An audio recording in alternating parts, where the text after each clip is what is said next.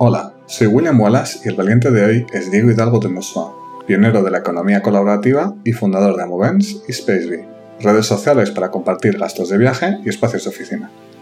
Hablamos de emprender en tiempos de crisis, cómo la economía colaborativa se degeneró en gig economy y del debate sobre resistir o abandonar cuando las cosas se ponen difíciles. Espero que os guste.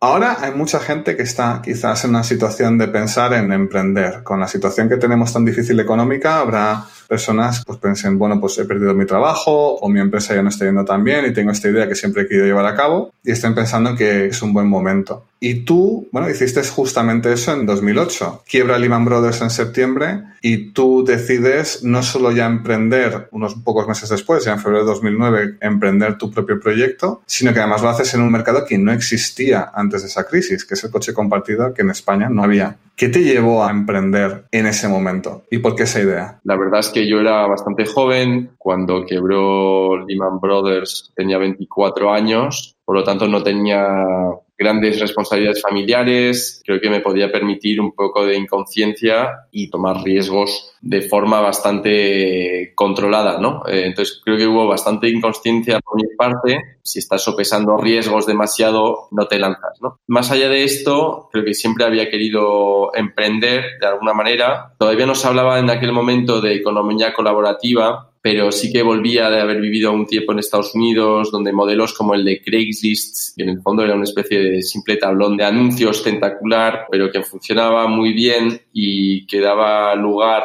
a dinámicas que no se habían visto antes, de préstamos, de contacto directo entre usuarios, de intercambio de pisos, este tipo de dinámicas que la verdad es que me llamó mucho la atención mientras vivía en Nueva York yo en aquel entonces no, como decía, la, palabra, la expresión economía colaborativa no existía. Yo en mi primer business plan, me acuerdo, lo llamaba desintermediación comunitaria. Y la verdad es que, bueno, me parecía además, volviendo a tu pregunta más concreta sobre la crisis, que mm, estas dinámicas nuevas pues tenían cabida y mucha cabida en tiempos de crisis porque permitían abordar la falta de recursos que probablemente iba a caracterizar la vida de mucha gente. Y bueno, mi idea era un poco pues que la gente reaprenda a utilizar el tejido social que existe para, por un lado, pues vivir con menos recursos, o sea, obtener lo mismo con menos recursos y por otro lado también hacer frente al problema ambiental del que cada vez más gente estaba concienciada en aquel momento, a finales de los años pues 2000, 2008, 2009. Es verdad que yo no había vivido mucho en España antes, o vamos, yo soy español, pero no había vivido nunca en España desde 2008, con lo cual la verdad es que llegué, llegué en, el, en el mal momento, diría mucha gente, pero muchos miedos que tenía la gente que me decía, pero esto, esto en España nunca va a funcionar porque somos demasiado individualistas, no, no estamos acostumbrados a este tipo de cosas para mí eran muy relativos y no les prestaba excesiva atención porque también había visto que en otros países como Francia o incluso en Estados Unidos, pues años antes no funcionaban y luego pues empezaban a funcionar. O sea, no pensaba que hubiese nada, digamos, en el ADN español que pudiera explicar que algo como compartir coche, que es la actividad a la que se dedicaba, se sigue dedicando en parte a Movens, no fuera a funcionar. Es decir, que tú veías la crisis como una oportunidad de cambiar costumbres a largo plazo, entonces. Es decir, esto es una oportunidad para que tomemos conciencia de otra forma de hacer las cosas. ¿Crees que estamos en una situación similar? Que ahora vamos por esta crisis y este encierro a ser receptivos a cambiar nuestros hábitos o cosas que hacíamos antes? Bueno, la verdad es que yo creo que ahora estamos hablando, por un lado, en plena crisis, o sea, sin, sin mucha distancia, y segundo, la crisis, es verdad, la crisis que estamos atravesando ahora con el coronavirus es una crisis que todavía no entendemos del todo, no entendemos todas sus implicaciones. Pero siempre se podría haber dicho lo mismo en 2008, después de la quiebra de Man Brothers, pero al final, retrospectivamente, la crisis de 2008 nos aparece como una crisis, vamos, muy conocida, ¿no? O sea, muy, eh, ya se había producido anteriormente en la historia, obviamente cada vez con características un poco distintas. Siempre se podía entrar, digamos, a analizar sobre datos econométricos y decir que no, que no era lo mismo que en el 29, porque sí o porque no sé, porque no era crisis de la deuda más que de la demanda, pero vamos, al final era una crisis económica muy fuerte, pero con una especie de, bueno, con características bastante reconocidas por el ser humano, ¿no? Creo que ahora Es verdad que la crisis en la que estamos entrando de forma extremadamente violenta y también bastante inesperada es algo más nuevo, con lo cual no me atreveré a hacer excesivas predicciones. Sin embargo, creo que, bueno, como en cualquier crisis, estoy seguro que, que surgen que forma un entorno favorable, digamos, para encontrar oportunidades y con oportunidades, bueno, sí, me refiero a oportunidades económicas, pero también oportunidades un poco, como decías tú, para cambiar nuestras costumbres, para vivir de forma mejor, o sea, encontrar en la adversidad, digamos, una fuente de reflexión sobre cómo deberíamos cambiar. Desgraciadamente, personalmente, sin mandar una señal demasiado negativa y hablando una vez más desde este momento de inicio de crisis y sin la distancia que deberíamos tener para hablarlo entre comillas. Simplemente me preocupa en este caso que muchas cosas que personalmente valoraba en el mundo de antes desaparezcan y simplemente los negocios o las empresas sociales o las organizaciones que nazcan se empeñen exclusivamente en, por ejemplo, crear un mundo con más distanciación social, bueno, digamos que cambien las costumbres de una manera que a lo mejor pues sería un poco triste, ¿no? Pero bueno, en fin, en todo caso necesitaremos eh, seguramente empresas, iniciativas, proyectos que nos permitan vivir mejor en los tiempos que nos toquen vivir, con lo cual, pues en ese sentido sí que creo que podemos, digamos, confiar en el, en el sentido de los emprendedores o de la gente con iniciativas para intentar construir pues el mejor mundo posible y no solo aprovechar unos pequeños huecos que ofrezcan la situación que a lo mejor no aporten demasiado a la sociedad, pero sean pequeñas oportunidades de negocio, de negociete, por así decirlo, sino cosas que realmente aporten algo interesante a la sociedad, ¿no? ¿Crees que existe, ahora mismo un poco hablando de eso, el mismo espíritu emprendedor entre los emprendedores de ahora, de 2020, que había en 2008 de economía colaborativa, un poco quizás tener un efecto positivo en el planeta y que nos hemos ido a algo muy utilitarista, tipo globo o tal, o es un espejismo? Bueno, yo creo que seguramente comparten ciertas raíces los negocios de la gig economy tipo Globo, Uber y este tipo de compañías con, por otro lado, empresas de verdadera economía colaborativa, como es el caso de Amovens, que realmente se basan en la noción de compartir recursos, crear dinámicas que entonces eran nuevas, en las que no estamos observando una relación entre un cliente y un particular o un consumidor, ¿no? sino realmente relaciones de co-consumo, por llamarlo de alguna forma, ¿no? es decir, yo tengo un coche y voy a usarlo, pues ¿por qué no usarlo con otra persona, no? Y no por eso soy su chofer en este caso concreto, ¿no? Yo creo que a lo mejor comparten algunas raíces comunes, entre otras cosas técnicas y, bueno, al final ambos tipos de negocios se apoyan en plataformas, también se apoyan en, cada vez más en la tecnología móvil y, y bueno, la idea de poner en relación a partes que antes no se habían necesariamente podido poner en relación directamente. Sin embargo, veo aquí dos ramas muy distintas, ¿no? A nivel conceptual y a nivel de las dinámicas que producen, ¿no? Entre, por un lado, como decías, pues la economía compartida, colaborativa de verdad. Por otro lado, todas estas plataformas que lo que han hecho es dar lugar pues a un tipo de capitalismo extremadamente salvaje con pues una autonomización total del trabajo, una cuestión muy debatible de si esas personas son eh, autónomos de verdad o son asalariados. Me refiero, pues, por ejemplo, a los repartidores, ¿no? De, por no citar siempre el globo, pues de Deliveroo, de todas estas plataformas, o los choferes de Uber, por citar otro ejemplo, ¿no? Bueno, tanto por la condición laboral de, de estas personas y el hecho de trasladar el riesgo a estas personas más que la empresa, como por la esencia, digamos, de lo que es la economía colaborativa en el sentido de realmente compartir un recurso y, en el mejor de los casos, pasar tiempo juntos, ¿no? Eh, como se pasa, pues, dos horas o tres horas o más de coche juntos y vas y realizas un trayecto en coche compartido, por ejemplo, de igual a igual, ¿no? Mientras que en la gig economy o en las plataformas de servicios así bajo demanda, la verdad es que nos acostumbramos cada vez más a obtener todo en el instante, en el fondo, pues apoyándonos en trabajo excesivamente barato y en el fondo con la intermediación de grandes plataformas globales o multinacionales pueden empezar a ser rentables solo si escalan a nivel global prácticamente, ¿no? Porque estamos viendo, pues incluso, vamos, Uber debe ser rentable en algunos mercados, pero bueno, lleva ya muchos años y a nivel global la verdad es que no sé si es todavía rentable, ¿no? Hasta hace poco no, no lo era en todo caso, porque estas plataformas entran en dinámicas en las que justamente tratando de escalar de forma tan bestia, eh, tan global, eh, tan rápidamente, movilizan unas inversiones enormes, en el caso de Uber, de, de miles de millones de, de dólares y por lo tanto pues una presión enorme para la adquisición de usuarios que a su vez pues afecta la rentabilidad a corto plazo y es una especie de círculo así en el que pues eso tienen que escalar cada vez más y luego se convierten en plataformas con un poder de negociación infinito sobre las personas que luego realizan el trabajo, ¿no? los repartidores, los choferes, etcétera. Como decía inicialmente, pues me parece una versión de las más duras ¿no? de, de lo que es el capitalismo globalizado con un beneficio para el usuario de obtener lo que quiere en un instante, pero sin tomar un poco esta distancia necesaria, vamos, que debería ser necesaria, ¿no? La que reflexionamos un poco sobre nuestras formas de, de consumo, ¿no? Te iba a decir, es verdad que, como has mencionado, eres fundador de Movens. Yo siempre digo a Movens, tú siempre dices a Movens.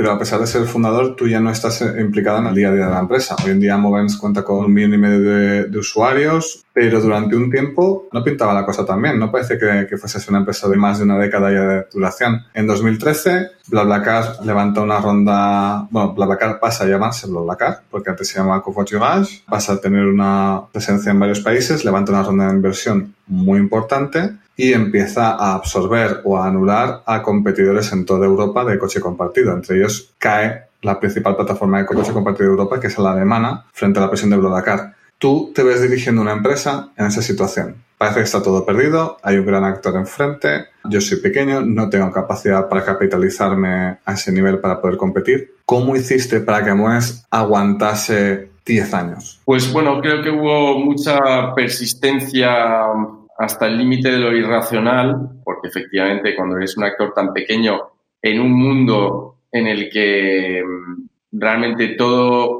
invita a pensar que estás en una situación de winner takes all, o sea, es decir, que pues hay sitio para un actor, bueno, a veces para dos o, tres, pero vamos, que incluso cuanto menos actores haya, casi que mejor, porque todo el mundo se concentra, toda la oferta y la demanda en ese caso se concentra en una plataforma, pues es verdad que psicológicamente es muy, muy difícil, ¿no? Entonces, es verdad que, bueno, monté a Moments en 2009, tú eh, muy al principio de la aventura y cuando miro hacia atrás, pues la verdad es que tuvimos más momentos probablemente difíciles que momentos en los que todo fluía y estábamos disfrutando, ¿no? Eh, simplemente de, de, lo bien que lo estábamos haciendo y de lo bien que nos estaba acompañando el entorno en el que montábamos esta empresa, ¿no? Nosotros, bueno, a nivel, o siendo muy concretos, tenemos un modelo de negocio que probablemente no era extremadamente acertado, que consistía en hacer B2B, o sea, es decir, nosotros éramos una plataforma de coche compartido dirigida al público en general, pero luego también vendíamos soluciones de coche compartido, es decir, plataformas personalizadas para empresas, para ayuntamientos, para universidades, etcétera.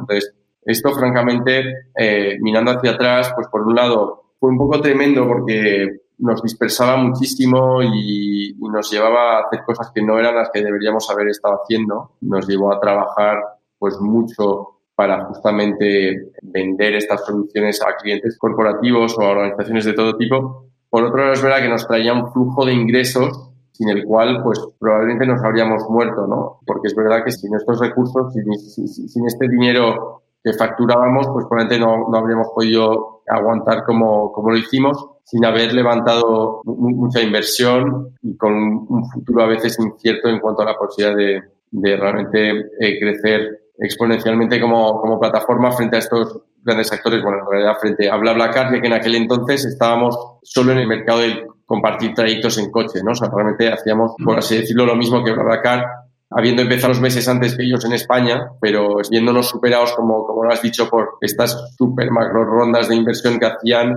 y estos recursos que tenían de forma incomparable a lo que teníamos nosotros. Habiendo dicho esto, pues menos mal que aguantamos porque a mediados de 2014, justamente tras un cambio de modelo de negocios de BlaBlaCar, que pasó a ser un, un servicio de pago y además que cobraba muy agresivamente a los usuarios, a Moments a partir de ahí se fue haciendo un hueco en el, en el mercado, ¿no? Y creo que lo supimos aprovechar bien.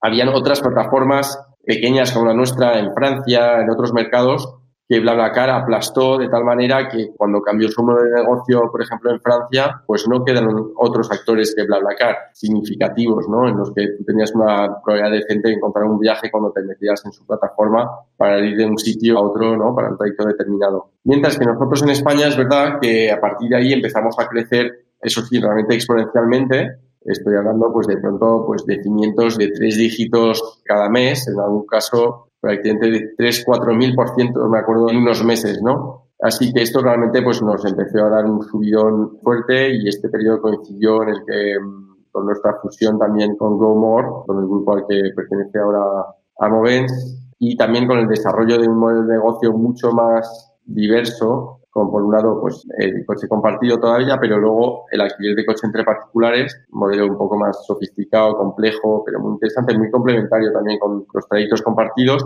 Y luego también el leasing o renting colaborativo que permite pues conseguir un coche en renting con tarifas muy, interesantes, pero sobre todo con, la posibilidad de subalquilar el vehículo cuando uno no lo usa a través de la plataforma de, de alquiler de coches entre particulares. Con lo cual, un negocio un poco de respuesta sobre estas tres patas muy complementarias que realmente pues proponen un ecosistema de servicios que es muy útil tanto para los que tienen coche como para los que no y que permite pues afrontar cualquier, casi, casi cualquier situación de, de, movilidad en coche, ¿no?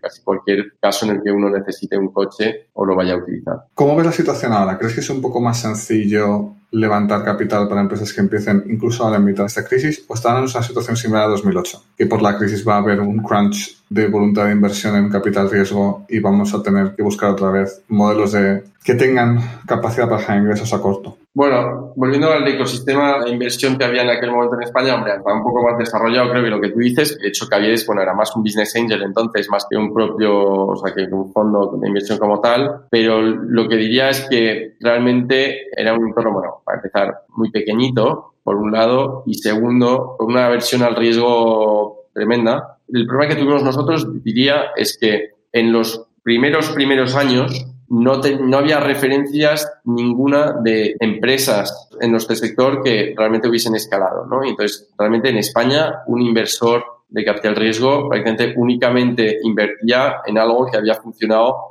masivamente en otro sitio, ¿no? Y en nuestro caso la gente decía, a ver, ¿cuál es la empresa más grande del sector? A ver, está Copachugas.fr, por ejemplo, lo que luego se convirtió en BlaBlaCar, y decían, a ver, ¿cuánto ha facturado? Pues vemos que el año pasado, después de 5 o 6 años, facturaron 100.000 euros. Parecía un negocio tan enano que no merecía la pena arriesgarse por su parte. Y por otro lado, después, cuando BlaBlaCar de pronto lo empezó a petar, ahí la gente decía, bueno, pues que esto ya iba a atacar, con lo cual ya no es espacio en este mercado, ¿no? Con lo cual, en nuestro caso, no sé, a lo mejor tuvimos este problema especialmente marcado debido a nuestras características, ¿no? Pero a lo mejor era más fácil si montabas algo, algún e-commerce que fuera un copycat de algo que funcionaba ya en Estados Unidos y que facturaba muchísimo, etcétera. Luego, sobre la situación actual, tengo que ser humilde porque mm, he estado en negocios en los últimos años y con actividades que no están exactamente en este sector, con lo cual no he probado yo mismo, no he intentado levantar capital para proyectos propios, con lo cual no, no tengo este feel que me permita responder a tu pregunta ni de forma personal, digamos, ni de forma especialmente formada, ¿no? Habiendo dicho esto, bueno, ha habido casos desde entonces de negocios, pues como el mismo Globo o empresas que, que, han tenido, pues que han crecido internacionalmente a partir de España, como empresas, pues que sí han levantado muchísimo dinero, ¿no? Eh, desde Cabify hasta Wallapop, etcétera. Hacía tiempo que no pensaba en este símil, pero sí que pienso en cuando se hablan de actores, ¿no? O sea, tú, por ejemplo, quieres ser actor o hablas del mundo del cine y, claro, la, tú siempre piensas pues en los actores más famosos y en las caras más familiares, ¿no? Y conocidas. Sin embargo, en realidad, claro, el mundo de los actores es muy grande y sobre todo estas personas a las que conocemos, pues componen una parte mm, encima de, de, lo que es ser actor hoy, ¿no? Y yo creo que con las, con las empresas pasa un poco lo mismo en muchos sentidos. A veces los Cabify y los Wallapop y todos los negocios así más destacados que han crecido en los últimos años en España, pues son un poco la punta del iceberg y no es porque hay empresas que levantan cientos y cientos de millones de euros que el ecosistema inversor es necesariamente súper favorable. ¿no? A lo mejor justamente todo se concentra hacia determinados tipos de, de negocio y, y, no otros. Con lo cual, bueno, eh, es muy difícil contestar de forma precisa o, al menos subjetiva, digamos, del momento a tu pregunta por, por no encontrarme en esta situación. Seguro que las cosas han cambiado muchísimo desde hace en los últimos 10 años. No sé cómo va a ser ahora con la crisis porque no, no sé en qué periodo están los fondos actores a nivel de, pues, si están ya invertidos o si, ya hay fondos levantados o no, etcétera.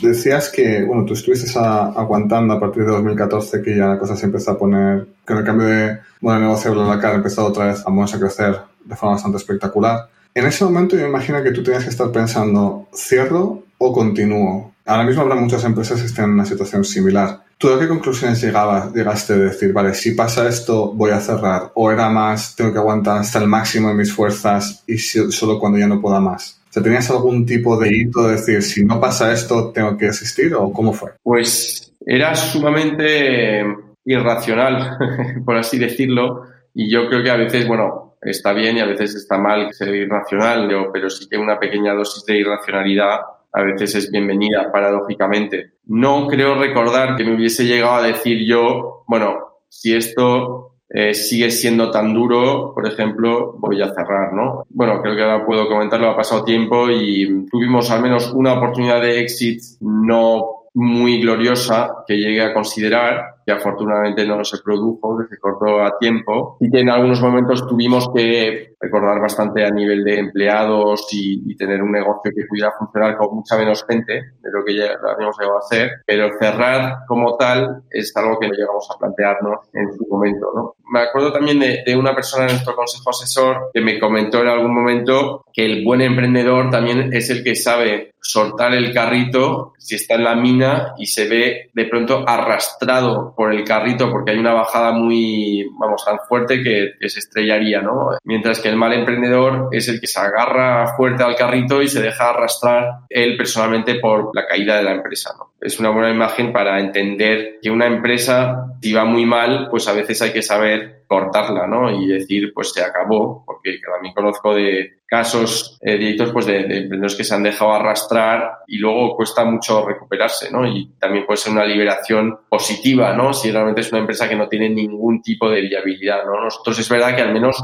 bueno, o sea, sí teníamos actividad, teníamos algunas métricas interesantes, hasta también creo que nos aferrábamos a cosas que eran concretas. Cuando es importante que un emprendedor sepa un poco soltar el carrito también es cuando realmente no tiene muchos, mucha validación del mercado durante bastante tiempo, ¿no? Y hay gente, bueno, está viendo de pivotar y de... Pero bueno, al final, si tienes un proyecto que no encuentra su mercado o no encuentra su modelo de forma un poco eterna, sobre todo su mercado, ¿no? O sea, si ves que realmente no hay nadie que responda, digamos, y al servicio que, que habías concebido, creo que llega un momento en el que tienes que, pues, hacer otra cosa, ¿no? Claro que en este caso y la gente estaba usando la plataforma, teníamos clientes, empresas, universidades, etcétera, con lo cual también teníamos ciertas entradas de dinero muy modestas y creo que ninguno de nosotros queríamos seguir toda nuestra vida eh, dirigiendo una empresa tan pequeña, ¿no? Eh, con lo cual la idea no era seguir de esta manera, pero al menos no estábamos en una situación desesperadísima. ¿Y crees que hay alguna diferencia entre la mentalidad que tiene un empresario que quizás estaba pensando más de forma fríamente, quizás tengo un MBA o que esté viendo la empresa como una entidad más mecánica y fría que el emprendedor más romántico que está buscando un medio para transformar el mundo, más parecido quizás a la política que realmente al el emprendimiento tradicional? Seguramente. Yo creo que, que, bueno, tanto la formación como la mente fría, como la experiencia que uno adquiere, bueno, estas tres cosas que te pueden ayudar a, pensar de forma más racional, pues como apunté en algún momento al principio de la entrevista, ¿no? Creo que son positivas por un lado, eh, porque te aportan, bueno, pues todo lo que es obvio que te pueden aportar, pero también te hacen tomar en cada etapa cada vez más medida de los riesgos que, que se pueden enfrentar a tu, a tu éxito en cada paso y, te hacen en muchos casos dar un paso hacia atrás, ¿no? Sobre todo en modelos más arriesgados, ¿no? Con lo cual, paradójicamente, pues a veces restan un poco, ¿no? Eh, a lo que podrías conseguir, ¿no? Yo, yo, por ejemplo, he montado otras empresas que no todas han ido también como Amovens y muchas veces pensaba, bueno, pues voy a hacer las cosas de forma distinta justamente de tal cosa que hice mal con Amovens y en el fondo, eh, pues tampoco funcionado de aquella manera, ¿no? Y, y a lo mejor era mejor de la forma en la que había montado las cosas con mucho romanticismo y tan poca experiencia como la que tenía cuando empecé a. Yo, por cierto, no tenía ninguna formación ni en temas empresariales ni en tecnología, pero bueno, también venía pues eso, con muchísima energía y con, pero siendo muy, muy hands-on, muy dispuesto a hacer muchas cosas yo y consiguiendo hacer muchas cosas que habrían sido costosas, normalmente, pues conseguirlas con, con muy pocos recursos, ¿no? Creo que esto fue uno de los aspectos clave de, de Amovens, ¿no? Luego yo creo que, hombre, afortunadamente hay gente con MBAs y con una formación empresarial así como muy fina que también quiere cambiar el, el mundo y que es capaz de ser romántica a la vez, ¿no? Y, luego también hay gente romántica pues que, que quiere construir proyectos, eh, proyectos viables, ¿no?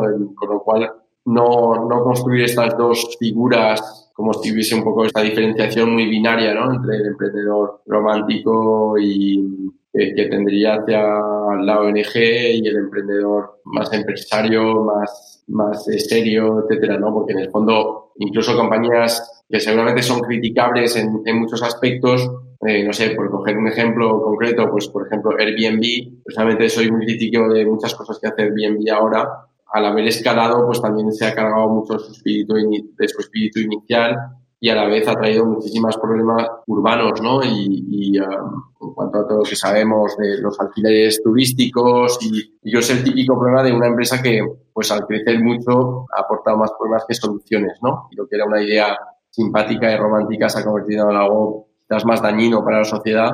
Pero lo que quiero decir con esto es que al final analizándolo desde la perspectiva que tu pregunta, en el fondo era una empresa movida, o sea, que no, no se fundó, digamos, y no se arrancó con una base de, de gente como con MBAs, si algunos jugando un MBA, pero vamos, que al final fue algo más, entre comillas, romántico y divertido en sus inicios y luego pues construyeron un negocio enorme a partir de, de, ello, ¿no? Y yo creo que hay otras empresas así que han crecido mucho, que en el fondo al principio no se apoyaban en una en una aspiración extremadamente, no sé, en un rigor todo dirigido hacia la rentabilidad a corto plazo. ¿no? Y ya después de haber estado emprendiendo durante tanto tiempo, a Movens hasta, pues bueno, Movens un buen, un buen trozo de tu tiempo, después a Spacebee, de que hablaremos en otro podcast quizás. ¿Qué estás haciendo ahora? ¿Qué tema tiene ocupado estos días? Diría que ahora mismo, o sea, en los últimos tiempos me han ocupado dos cosas, sobre todo, que se alejan bastante de, del entorno startupiano del que,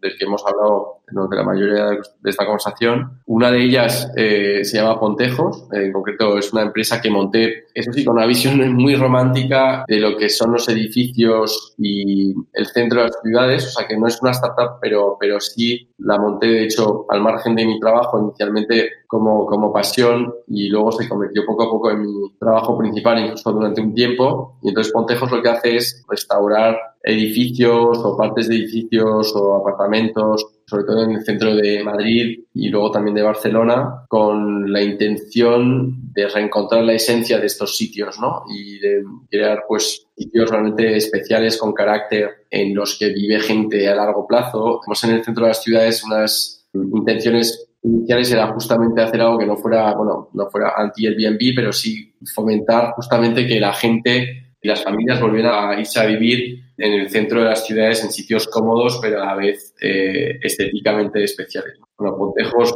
Conservación y Preservación se llama la empresa y yo diría que en esta empresa soy el presidente por un lado y el director artístico por otro. ¿no? Yo no soy para nada arquitecto, pero siempre me apasiona la arquitectura y estoy metido, bueno, muy a fondo en, en, los detalles de los proyectos porque, porque la verdad es que he montado esta empresa para implicarme de esa manera, ¿no? Y luego, bueno, pues tenemos project managers y equipos de arquitectos para cada proyecto que hacemos. Tomo muchas decisiones a nivel, pues, arquitectónico incluso y trabajo muy cerca en cada, cada proyecto con los profesionales que, que se dedican a esto, ¿no? Entonces, esto por un lado y por otro lado, Estoy escribiendo un libro bastante denso y me está ocupando ya ahora la mayoría de mi tiempo. Es un libro que se llama Anestesiados, la humanidad bajo el imperio de la tecnología y que estoy intentando terminar ahora durante este periodo de confinamiento, es bastante más difícil trabajar ahora que lo que era antes. Y Anestesiados es un libro sobre, sobre bueno, una reflexión sobre cómo nos está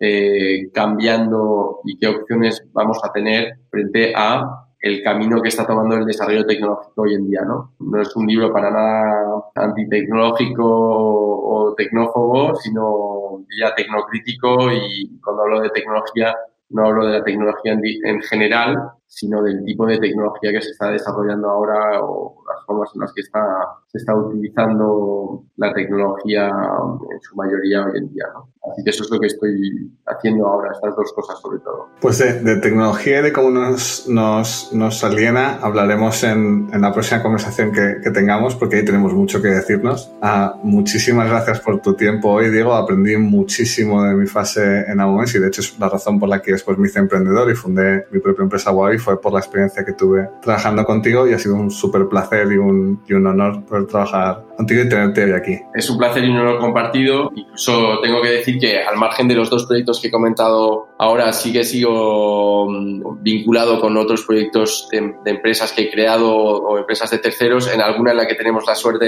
de, colaborar con Wabi, pero bueno, para mí también fue un apoyo grande tenerte a mi lado durante aquellos años de Amovens que hemos cubierto sobre todo hoy y seguir haciéndolo de otras maneras hoy. Pues muchas gracias, Diego, y un, y un abrazo. Un abrazo.